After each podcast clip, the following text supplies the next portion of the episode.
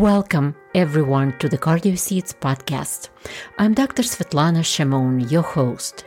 Today, we will explore the present and future of American healthcare, discussing ways to optimize the system and improve the well being of medical professionals. So, if you're with us, let's dive right in and begin this exciting journey together.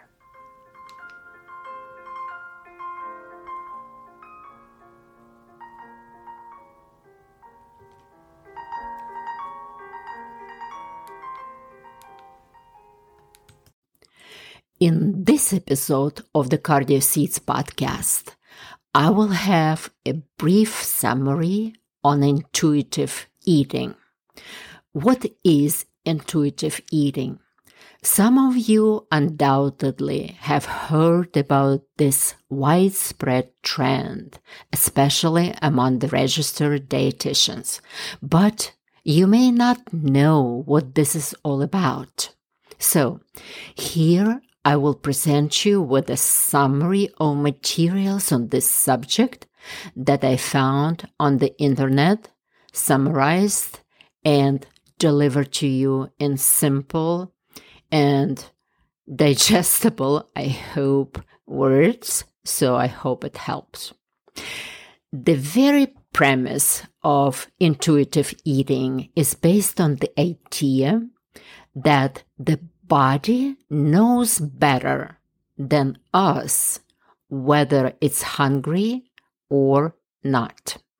Therefore, our body will consume exactly as much food as necessary for normal functioning, not a gram of fat or sugar more. We have to trust it but unfortunately, we don't know how to listen to our bodies and often do not distinguish between healthy physical hunger and emotional hunger. And yet, it's not so difficult. Number one, physical hunger is when the body begins to experience an acute need for food or nutrients. Physical discomfort will manifest itself at the purely physiological level. For instance, gurgling in the stomach, weakness, lightheadedness, irritability. These feelings of hunger will go away as soon as you eat any food, yes, yes, any food, in such state, your body will crave even broccoli or a bunch of lettuce, even if you hate them under normal circumstances. Number two, emotional hunger, on the other hand, is an entirely different story. Emotional hunger is an attempt by the body to seize some mainly unpleasant emotions boredom, sadness, resentment, confusion. Sometimes it can be very strong, pleasant emotions like extreme excitement, but most frequently than not, these are very unpleasant emotions we're trying to soothe with food. There are no physiological manifestations of this type of hunger.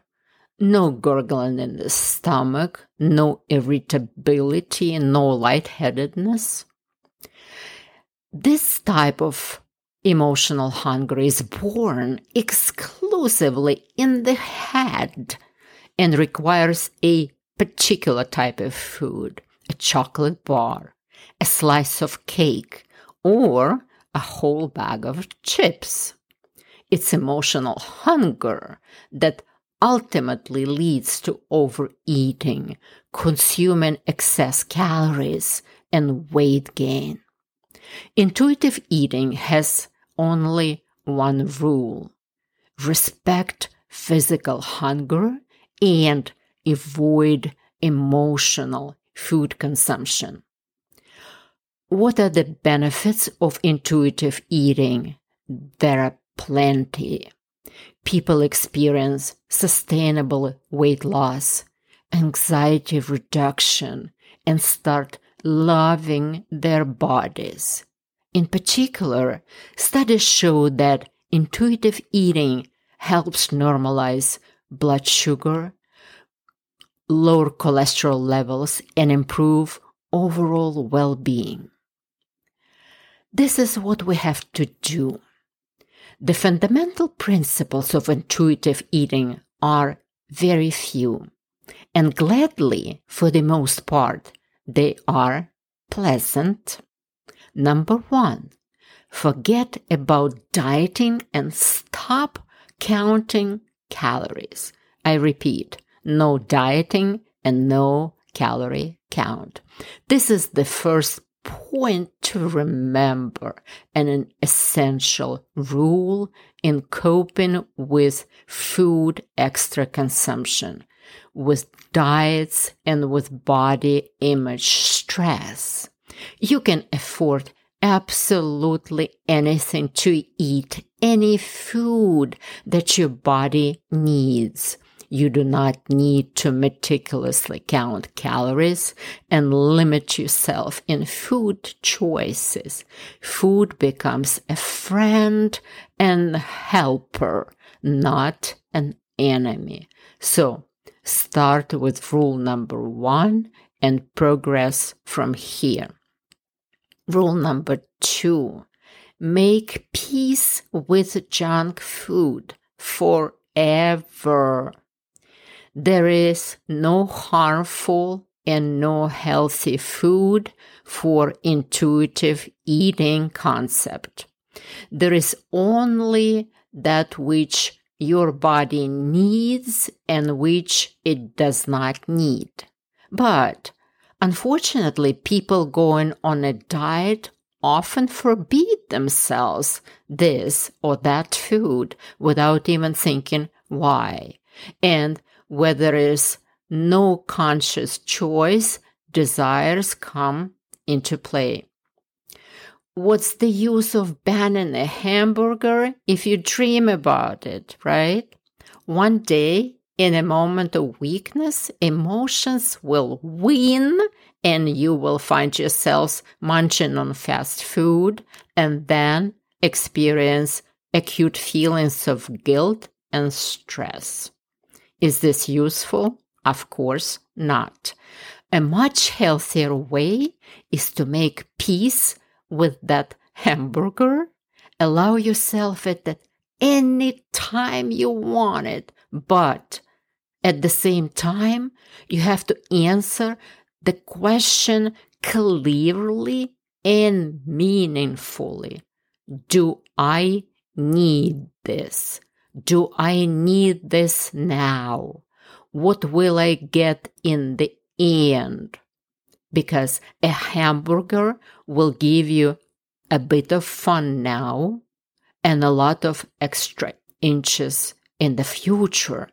And while understanding this, making informed food choices would become one of the pillars of intuitive eating. So when you ask yourself, do I need these? You are thinking about poss- a possibility of substituting that unhealthy hamburger with some possibly healthy choices, even if your body is craving comfort food.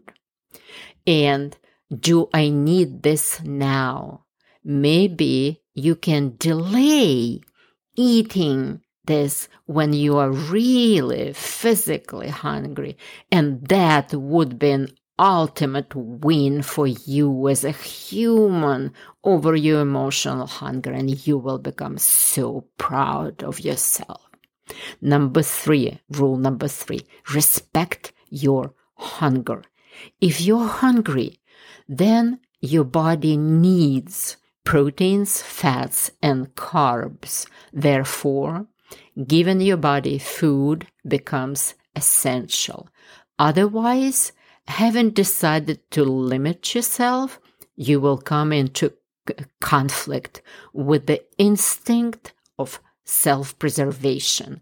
And this will only lead to starving body and will begin to stock up on nutrients in a form of body fat at the first opportunity because body knows when you limit food it's it goes into a starvation mode start conserving energy and storing fat. Rule number 4 respect the sense of satiety notice how you feel when you are full. Remember this feeling. You can mentally measure your satisfaction on a scale from 1 to 10, where 1 is the feeling of extreme hunger and 10 is the discomfort from overeating. Try to imagine at which level you feel most comfortable. Most likely, it will be somewhere about five to six points. The next time you decide to grab a bite to eat, try to end your lunch or dinner at that level when you are sati- when your satiety at about five to six. Number five, rule respect your emotions boredom, frustration, anxiety, anger, confusion. Each of these emotions have reasons, and food will not help to eliminate them. Food is only able to disguise the experience for a while. But in the end, you will have to deal with not one problem, but two problems the source of negative emotions and the consequences of overeating. Rule number six respect your body. In appearance, some things depend on us. This is a fact. But even with all the desire, you're unlikely to be able, for example, to significantly reduce your shoe size. The same goes for clothing. It's unnatural to strive to fit into an extra small size while the size medium is genetically predetermined for you. Respect yourself. Respect your genetics, your appearance, regardless of what number the scales show.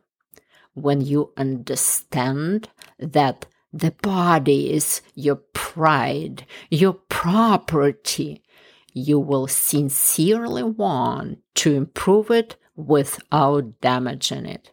And this is will be the impetus for recovery. Rule number seven find beauty in your meals. One of the slimmest nations globally is the Japanese. Only about 4 to 5% of Japanese are overweight, comparing to almost 50% of the Americans. So, why is the obesity rate so low in Japan. This is mainly because the land of the rising sun inhabitants historically adhere to the rules of intuitive nutrition. It's customary to treat food philosophically. The local culture assumes that a person should have pleasure when eating. So, Try Japanese style meals in a pleasant, comfortable environment. Take your time enjoying the taste and appearance of every bite. You will most likely find that you need less food than before to get full. And this will become a serious step towards weight loss and a process you will enjoy. And with this, it's all for today. This was your host, Dr. Svetlana Chamoun, a board certified preventive cardiologist and a cardiometabolic coach from the suburbs of Philadelphia. Thank you for listening. Goodbye.